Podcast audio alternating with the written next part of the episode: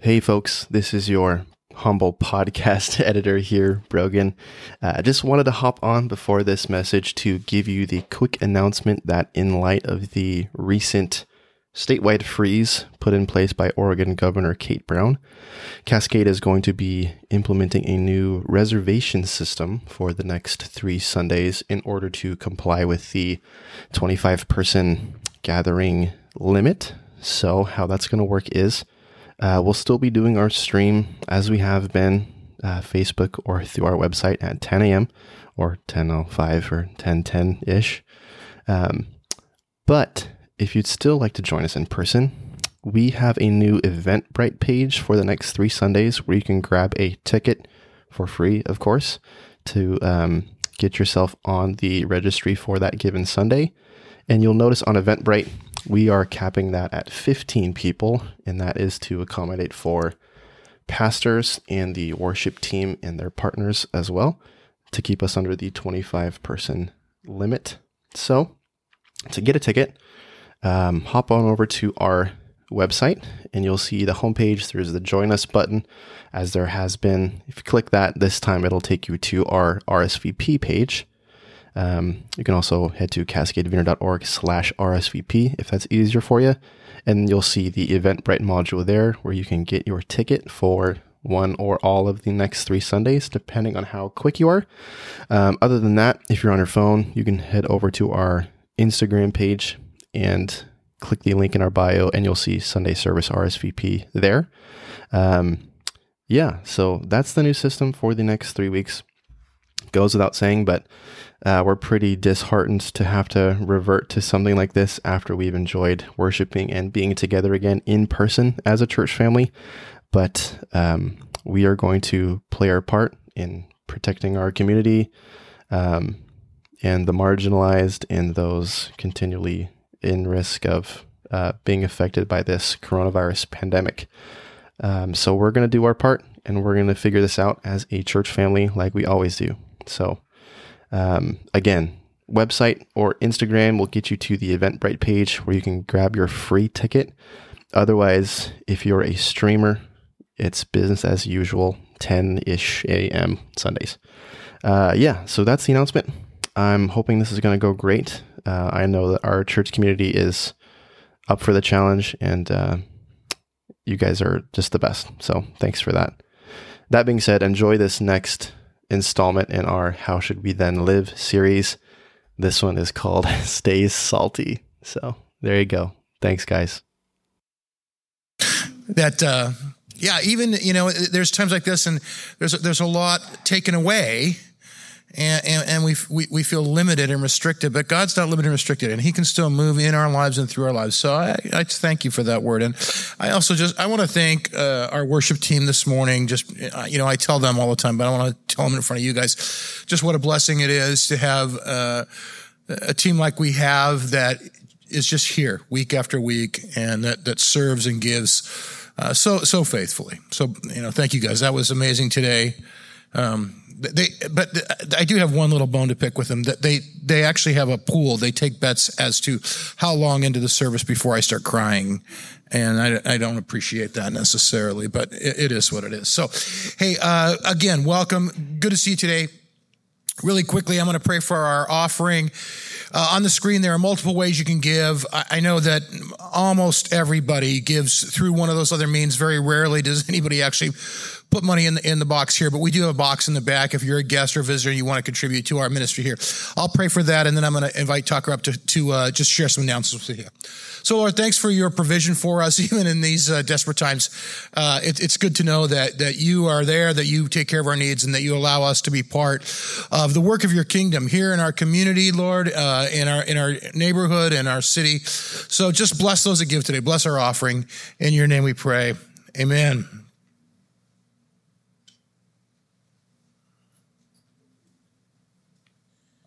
Hey, everybody. Morning. Good morning. Good morning.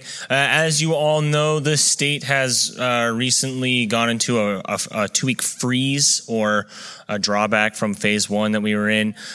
So what that means for us as a church, we are still able to gather as a religious exemption, but we are not allowed to gather beyond 25 people.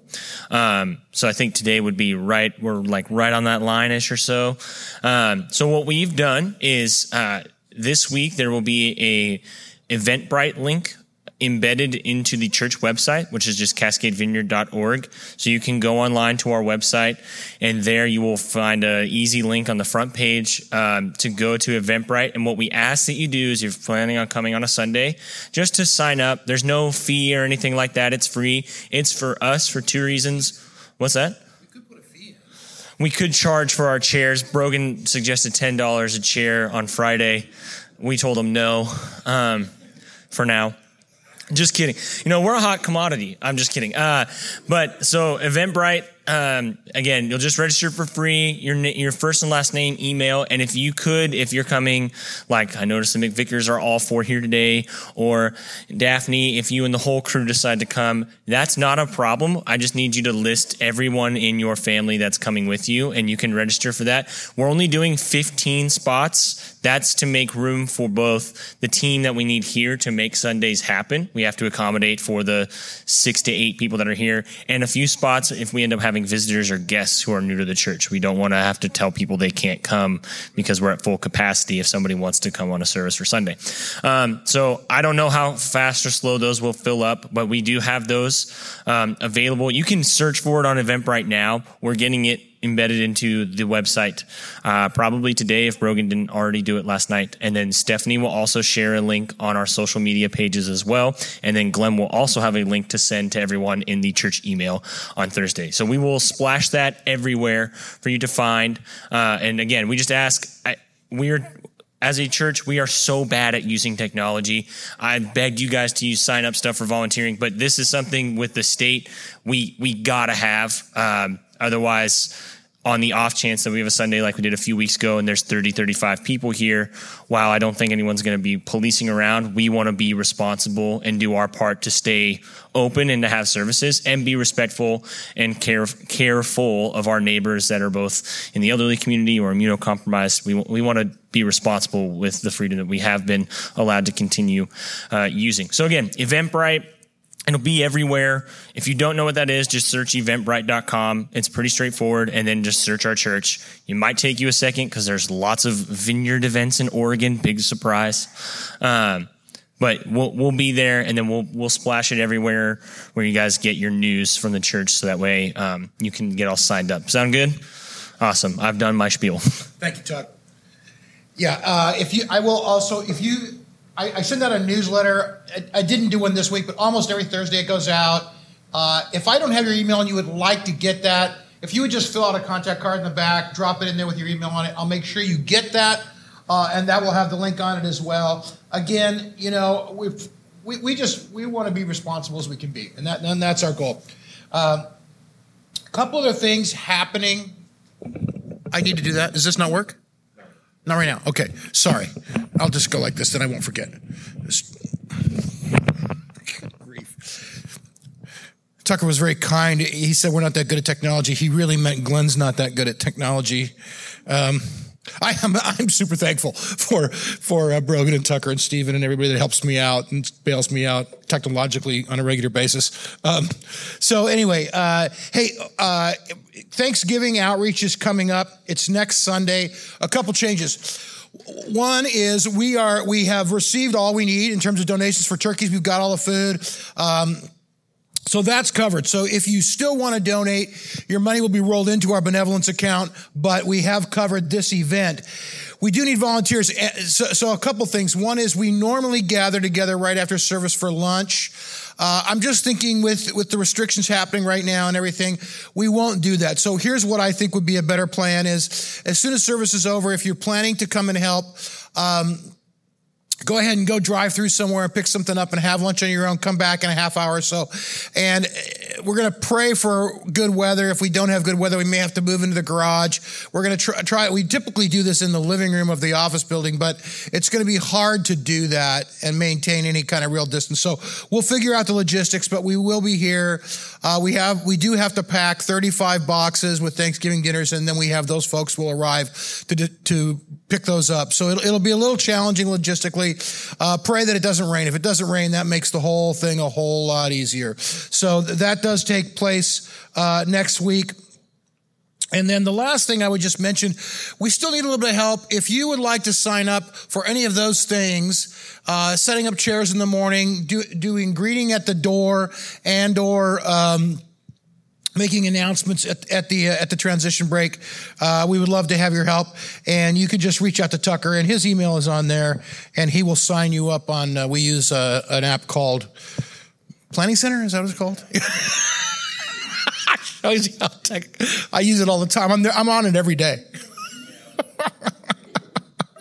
Yeah, I'm moving on. Okay. I know my job and I do it. Hey, weirdest year on record, okay? I mean, maybe not the worst year on record, but clearly the weirdest. Lots of crazy stuff going on, not the least of which is the election we went through a couple weeks ago. There's still, 2 weeks out, considerable controversy. There's division, and I'm thankful. I, for one, and I think other people thought as well, that there may be real civil unrest. There might be some major issues regardless of the outcome. And I don't think that's materialized so much. But there have been, considerable protests. We were divided prior as a nation. We're divided post as a nation. All those pictures you're looking at right now are post-election. They were taken, put on different news stations in the last few days. 1858, 160 some years ago, 162 years ago. Wow, look at that, man. You think Abraham Lincoln said, "A house divided against itself cannot stand." You would think we would learn, wouldn't you? You'd think we would learn. Lincoln said something else, though, that I think is even more profound and applicable to our situation today. And I want to share that with you and read that. This is, I believe, from his first inaugural address. We are not enemies, but friends. We must not be enemies. Though passion may have strained, it must not break our bonds of affection. The mystic chords of memory will swell when again touched, as surely they will be, by the better angels of our nature. Wow. Lincoln appeals at a time of probably the greatest, division in our nation. I think we are in today the greatest division in our nation since then. That's my opinion. But at that time, Lincoln appeals to the better angels of our nature.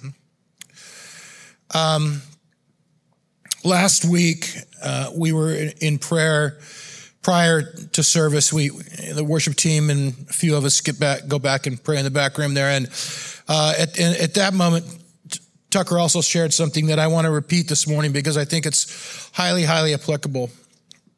And he said that we're called by Jesus to be peacemakers, not just peacekeepers.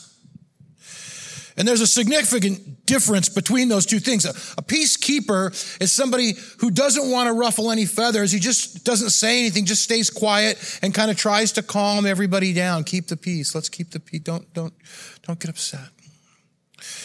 A peacemaker, conversely, is a proactive role. Somebody that's a peacemaker is, as we're instructed throughout Scripture, is pursuing peace. They're going after, actively engaging with others and doing what they can to promote peace.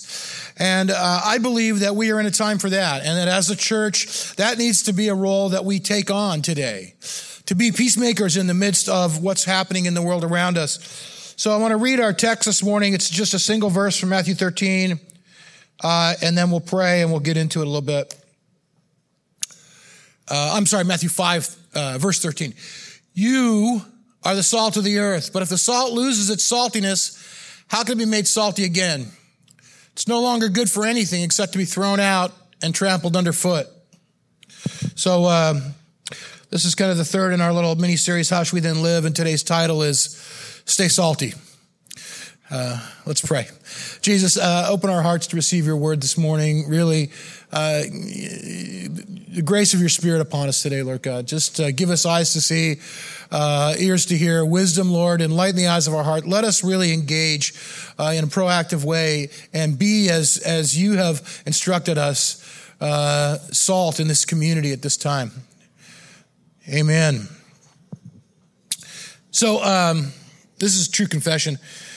The men in my family, beginning with my dad, passed down to me, and I have so graciously passed this on to my sons. We have a proclivity for salt.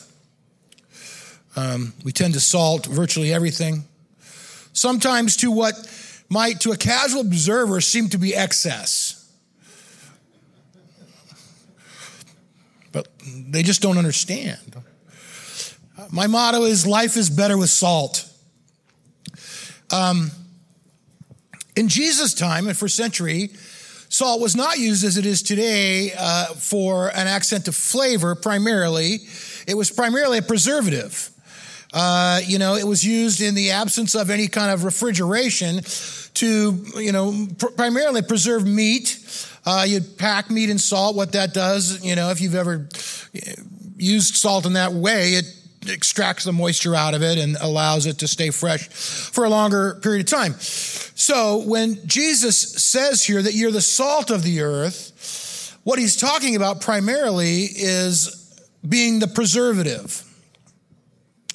So I that begs the question then, what does that mean? What are we to preserve?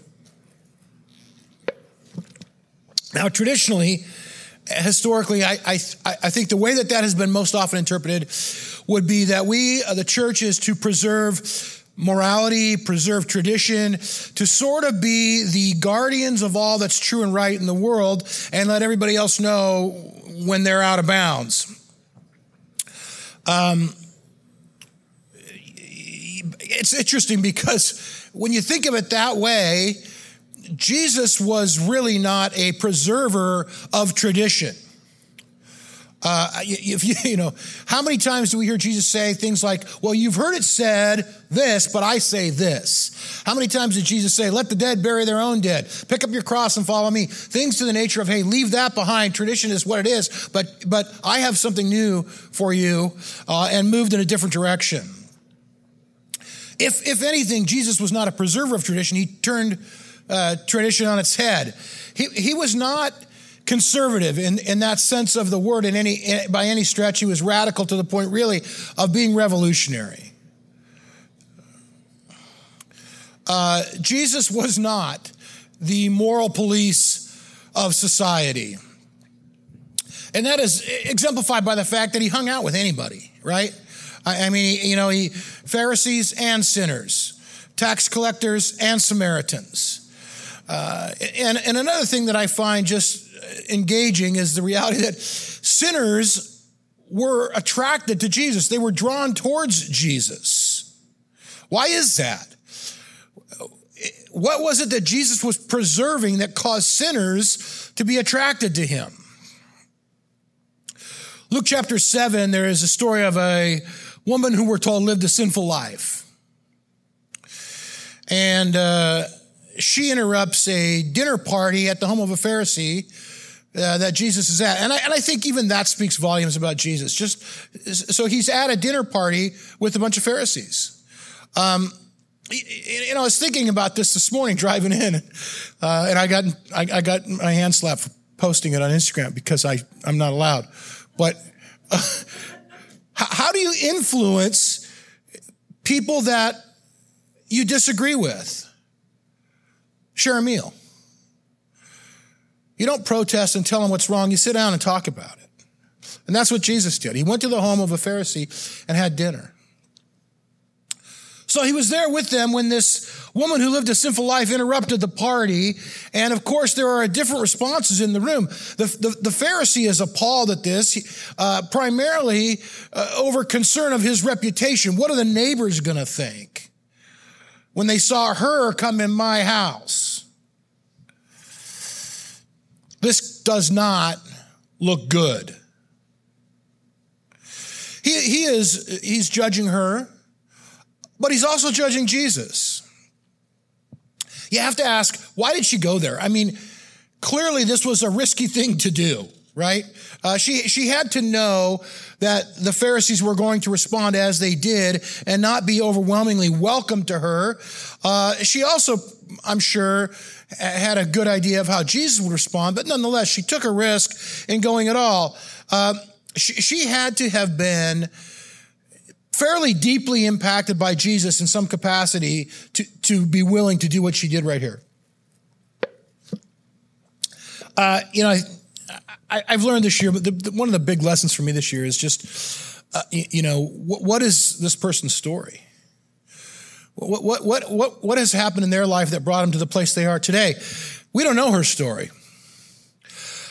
I don't know what led her to where she was at this moment. But I can tell you this, I'm 100% certain that as a little girl, she didn't say, what do you want to be when you grow up? Oh, I want to be a sinful person. I don't think that was it at all. She had hopes and dreams like any little girl or little boy to grow up and do something, be something. And somewhere along the way, something happened and that got taken away from her. Those dreams got crushed, and she went down a different path and led her to where she is now, which ultimately led her to the feet of Jesus. Jesus sees her as a person. He doesn't see her as an object. Here's what the preservation comes in. Jesus is the preserver of human dignity. He's the preserver of worth, the preserver of value, the preserver of who this person is in the image of God. And he was saying, by his actions, in effect here, you're worth it. You're worth it and you're worthy. You're worthy of my time, my attention. You're worth hanging out with. You're worth healing. You're worth setting free. You're worth me dying for. That's what you're worth. And I just want to say this. That's our job, ambassadors. That's what we're called to do. We are called to ascribe worth to other people, even if it comes at a cost to us. And that's what I think it means to stay salty, to preserve the value of every individual person that we encounter. Paul tells us both in Galatians and Colossians that there's no divisions, that we're all the same.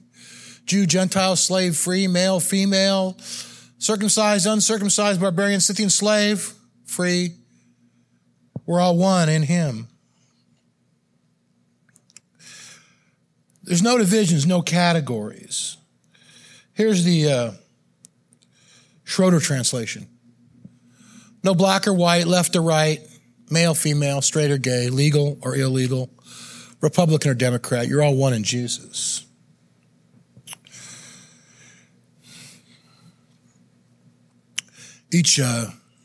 Each one of us has a value in Christ. We say that nobody can take that away from you, but I want to say this, that not only can nobody take it away, but nobody else can give that to you. That comes from God alone. God is the one that says, you're precious to me. You're valuable to me. You are worth it all. You're worth dying for. You're worth hanging out with. And that is the foundation of everything that we do as Christians, the foundation of all ministry. Whether we're praying for someone, we're passing out food boxes, whether we're sharing our faith with someone at work or, at school or whatever, all of that is founded in the belief that this person that I'm with right now is a child of God, is created in his image. They are beloved by him, and they are of inestimable value. So to stay salty, the meat has to be in contact with the salt. To stay salty, we have to be in contact with what we're called to preserve. And if we're called to preserve the dignity of people around us, we need to be in contact with them. And we can't isolate, segregate, separate, hang out at our little hermetically sealed Christian enclave. We have to be willing to engage in culture. Jesus didn't stand off. He didn't stand back and stand by. Jesus enters in. He gets engaged with people. He gets his hands dirty, his feet dirty. He says this, don't be like them, but be with them. And we need to learn to walk that. It's a fine line. And I will say, I think it's challenging. It's one of the greatest challenges we face as Christians today or any day is that fine line of entering in to people's lives, engaging with them, and also staying distinct and separate while we engage. So in light of that, I want to identify kind of, the current issue, right? We talked about it earlier. COVID-19 has surged, spiked. I don't know. It's gone up. So the governor has called for this 2-week it was a pause. Now it's a freeze. I was telling these guys this morning, I was literally reading at home the other day, the criteria for the pause. I was looking it over and all of a sudden my phone blows up. Beep, beep, beep, beep, beep. And like 5 people texted me, hey, did you hear the governor put a freeze on? And like, okay, so forget this page, go to the next page because what's happening now? As Chuck said, we want to do everything we can to exercise caution, lean towards the vulnerable. I would not want to be responsible for potentially passing infection to anybody, especially somebody that's immunocompromised or in any other way has issues that might make them more susceptible. So I believe personally, this is me. You guys can make your own decisions. That it behooves us to take those things seriously. Now, we're here today. And as mentioned, we're going to be here the next couple of weeks. And again, we will do that within the guidelines that have been set forth by the governor. So we'll go to the effort. We'll take the time to create a sign-up list and sign up so that there are no more than 25 people here. And in this room, we're able to maintain distance. We're all wearing face coverings. We're doing everything we can. We have the doors open, which not so bad today. Last week it was freezing in here. But we're doing everything within our ability to be as safe and secure as possible. But I want to say this, and if you're at home today, God bless you. I don't want anybody who feels in any way uncomfortable or concerned to feel as though they need to be here. We have made a decision. We've gone to the expense and effort to stream our service, and we'll continue doing that indefinitely. We have no plans to stop now that we're there. So here's the thing. I share all that in the context of being salty. Simply to say, you might have to be creative right now, okay? We may not be able to do some of the things that we normally would think about doing to reach out to other people. We may have to look for other ways to engage them. I know the last 6 months, I have developed a love-hate relationship with Zoom. Prior to COVID, I had been on a few Zoom calls. Since COVID, I think I've been on, 25 or 30 Zoom calls. Sometimes I had 3 in one day back to back. I had 3 this week. And again, I'm glad that we can do that. We can meet that way. Would I rather not do that? And, many of those are with the Vineyard Missions team that I'm a part of. And frankly, as a group, as a team, we love being together. We love hanging out. We get together once or twice a year. It's always really a highlight. And so now we're talking on a computer. But again, the point is this. Technology's there. Be creative. Look for ways to be able to reach out. Maybe your neighbor can't get out or whatever, so you go shopping for them or whatever. Maybe, you go mow their lawn for them. I don't know. Just ask God to show you what you might be able to do. Years and years ago, you know how I I'm older than most of you. I don't know how many sermons I've heard in my life, a lot. But you know how certain things stick out. You remember, there's key phrases, key passages, key things that over the course of your whole life, they stick with you. And one of those is this. It came from Steve Sjogren. And years ago, I believe he was speaking at a youth conference, and I heard Sjogren say this: where's the pain? Just ask, where's the pain? Where are the people today whose worth is being trampled? Where is that woman in the story today? Where are those people whose dignity is being taken from them, whose worth and value is being diminished? And can I have an impact on that? And sometimes it might be as simple as a text or an email, a phone call. Sometimes it might be as simple as a kind word to somebody in the line at the grocery store. God bless you.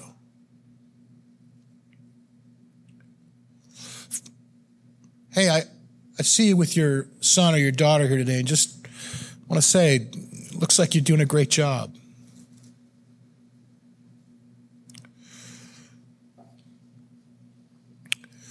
Salt is a preservative, but it is also a seasoning. And it enhances and brings out flavor. Salt is, despite what I may sometimes believe, salt is never the main meal. We use it as an accent to flavor, and I think that's important here in terms of humility and asking the question, what might I be able to do? Where is God at? What's he doing? And how will he lead me into being salty today? And it does require a certain humility to do that. This is why. Because I can almost guarantee that whatever it is that God leads you into will not be the next big thing. You know, right now, currently, there are big Christian events happening across the nation. Huge Christian events. Thousands of people's gathering together. And this is my interpretation again, but I feel as though they're kind of under the guise of, you can't tell us what to do.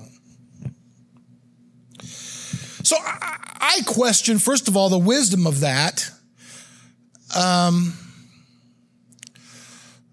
Is this the wisest thing to be doing as people of faith right now? But I also question the motivation. What is the motivation for those events? I wonder if it's not a certain measure of rebellion.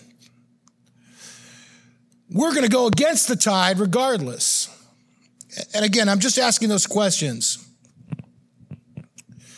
I was talking to Cindy last week after, or this week, Tuesday after prayer. And we're talking about how it's not necessarily the big event that has the most impact. You look at the life of Jesus and you know, he takes time out of his day to minister to the one weak, lonely, sick person time and time and time again. So I thought about it this week, and I don't know how many people have been at some of those rallies. Let's just hypothetically say there's 6,000 people at one. What if each of those 6,000 people went home and reached out to their neighbor? What would the impact of that be versus the impact of gathering together for a worship event and potentially spreading a disease? It's just a question.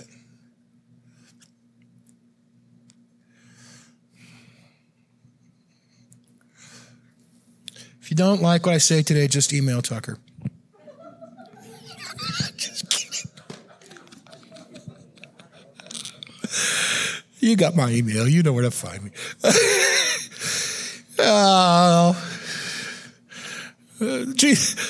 Good grief. What have I done? Jesus talks about the salt losing its saltiness. It gets trampled underfoot. It gets diluted, gets dirt in it. Nobody likes that.